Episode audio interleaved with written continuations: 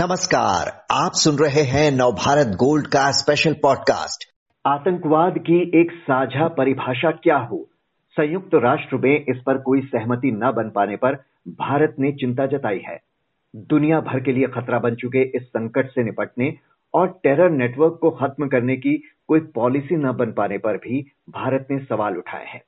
संयुक्त राष्ट्र महासभा में भारत ने कहा कि आतंकवाद की समस्या से गंभीरता से निपटने की अक्षमता इस संगठन की प्रासंगिकता पर सवाल उठाती है। तो इस वैश्विक संकट को परिभाषित करने पर सहमति क्यों नहीं बन पा रही? कहाँ है अड़चन? यही समझने की कोशिश आज हम करेंगे। बात करने के लिए हमारे साथ हैं विष्णु प्रकाश जी, जो पूर्व राजनयिक हैं। विष्णु प्रकाश जी, भारत ने 1986 में अंतर्राष्ट्रीय आतंकवाद पर व्यापक संधि पर यूएन में एक मसौदा दस्तावेज़ का प्रस्ताव रखा था, जिसे अभी तक लागू नहीं किया जा सका है, क्योंकि सदस्य देशों के बीच आतंकवाद की परिभाषा को लेकर एक राय नहीं बन पाई है। तो क्यों नहीं ये लोग एक मत हो पा रहे हैं और भारत की जो चिंता उसने वहाँ जताई है, उसे आप कैसे देखते हैं? नमस्कार जी। हकीकत यह है कि जो दुनिया में दोहरा मापदंड है, एक मापदंड विकासशील देशों के लिए है एक मापदंड विकसित देशों के लिए है। जब नाइन इलेवन हुआ था जब uh, 2001 में 11 सितंबर को जो हिंसक घटना हुई थी अमेरिका में न्यूयॉर्क में उससे पहले आतंकवाद को एक विकासशील देशों का गरीब देशों का एक समस्या समझी जाती थी। हम जब आतंकवाद की बात करते थे तो कोई परवाह नहीं कर की जाती थी। और जब आतंकवाद अमेरिका में पहुँचा तो इनको समझ आई कि आतंकवाद एक ऐसी ऐसी आग है, अग्नि है, जो सबको भस्म कर सकती है। पर फिर भी आज तक समझौता नहीं हुआ। इसके कई कारण हैं और मैं यहाँ तक वर्ग भी कहूँगा कि इसकी संभावना भी मुझे बहुत कम नज़र आती है। क्योंकि एक तो ये है कि ये ज़रूर माना जाता है कि आतंकवाद समाज में भय पैदा करने के लिए जानबूझकर हिंसा का उपयोग है। पर यह भी ठीक है कि एक आदमी का जो आतंकवादी है वो दूसरे आदमी का स्वतंत्र स्वतंत्रता सेनानी है। ये मैं ये भी कहना चाहूँगा जोड़ना चाहूँगा कि परिभाषा भी प्रासंगिक है। देखिए एक शख्स शक, जो विद्रोही है उसको क्रांति क्रांतिकारी कहा जाता है और सम्मानित किया जाता है अगर वो सफल हो जाता है। और अगर वो विफल हो जाता है तो उसको आतंकवादी कह के और उसको मार दिया जाता है। आ, अमेरिका में के जो जैसे एक जो वो करते हैं उससे बाकी विकसित देश भी उन, उनसे क्यों लेते हैं। और जैसे मैं ये बताना चाहूँगा कि अमेरिका ने अंतर्राष्ट्रीय न्यायालय के अधिकार क्षेत्र को भी स्वीकार नहीं किया है। और वो कहते हैं कि जो राजनीतिक या सामाजिक उद्देश्यों के, को आगे बढ़ाने के लिए जो हिंसक कार्रवाई होती है, जो गैर कानूनी को गैर कानूनी कार्रवाई होती है, उसको वो कहते हैं कि वो आतंकवाद है। और गैर कानूनी और कानूनी क्या है, वो खुद तय करते हैं। जैसे उदाहरण के लिए देख लीजिए कि जनवरी 2020 में अमेरिका ने general Soleimani Iranian general Soleimani की हत्या कर दी थी।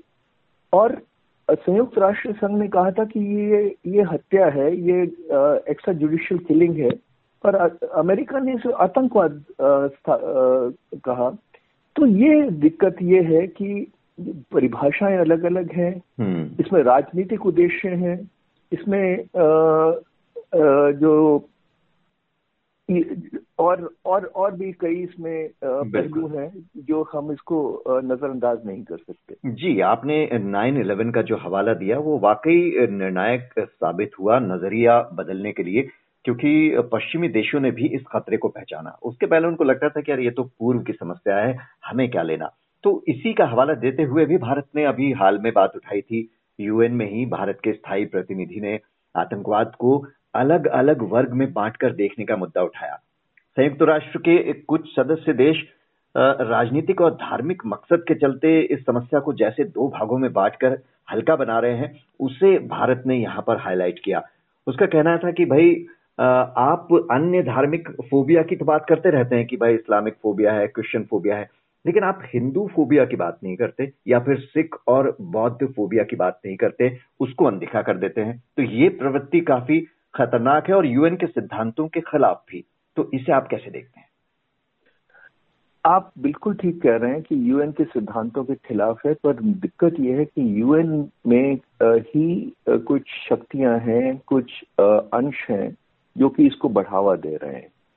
और ये बिल्कुल ठीक है कि आतंकवादी, वाद की परिभाषा को कमज़ोर करने के लिए ये एक अलग अलग व्याख्याएँ पेश की जा रही हैं।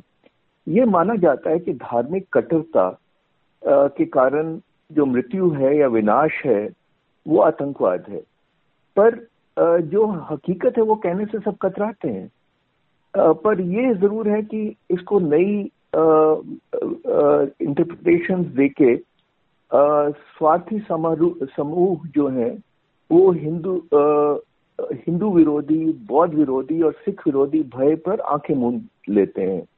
जब हिंदुओं को सिखों को बुद्धि बुद्धि बुद्धिस्ट को का को जब क्षति पहुंचाई जाती है जैसे अब देखिए बामियान बुद्धा को नष्ट कर दिया गया। आ, पाकिस्तान में जो माइनॉरिटीज हैं हिंदू हैं उनका शोषण होता है मारे जाते हैं बांग्लादेश में होता है वो कोई बात नहीं करता। कश्मीर में जब हिंदुओं के पंडितों के खिलाफ जो मुहिम चलाई हुई थी वो कोई बात नहीं करते। पर आ, हाँ हिंदुओं पे को निशाना बनाना बहुत सरल हो गया है। तो ये एक चिंता का विषय है। और मैं यहाँ तक कहना चाहूँगा कि ये कारण ये है कि हम लोग बहुत नरम हैं। हम लोग काफ़ी एकोमोडेटिव हैं। और हम लोग क्योंकि प्रतिक्रिया नहीं करते हैं ये भी एक कारण है। और इसलिए मुझे बड़ी खुशी है कि हमारे परमानेंट रिप्रेजेंटेटिव ने बड़ी स्पष्ट बात की कि आप, क्योंकि हिंदूता हिंदू हिंदू एक हिंदू का धर्म, हिंदू धर्म एक उदार धर्म है। आप ये आलोचना जो करते हैं, ये गलत है। मैं ये और जोड़ना चाहूँगा कि देखिए, भारत में एक मात्र ऐसा देश है, जहाँ की जो माइनॉरिटीज हैं, उनकी संख्या बढ़ रही है, घट नहीं रही है। और वो हर एक तरह से अच्छे नागरिक हैं आगे बढ़ रहे हैं पर भारत को क्रिटिसाइज करना एक तरह से कॉटेज इंडस्ट्री बन गई है कई जगह में।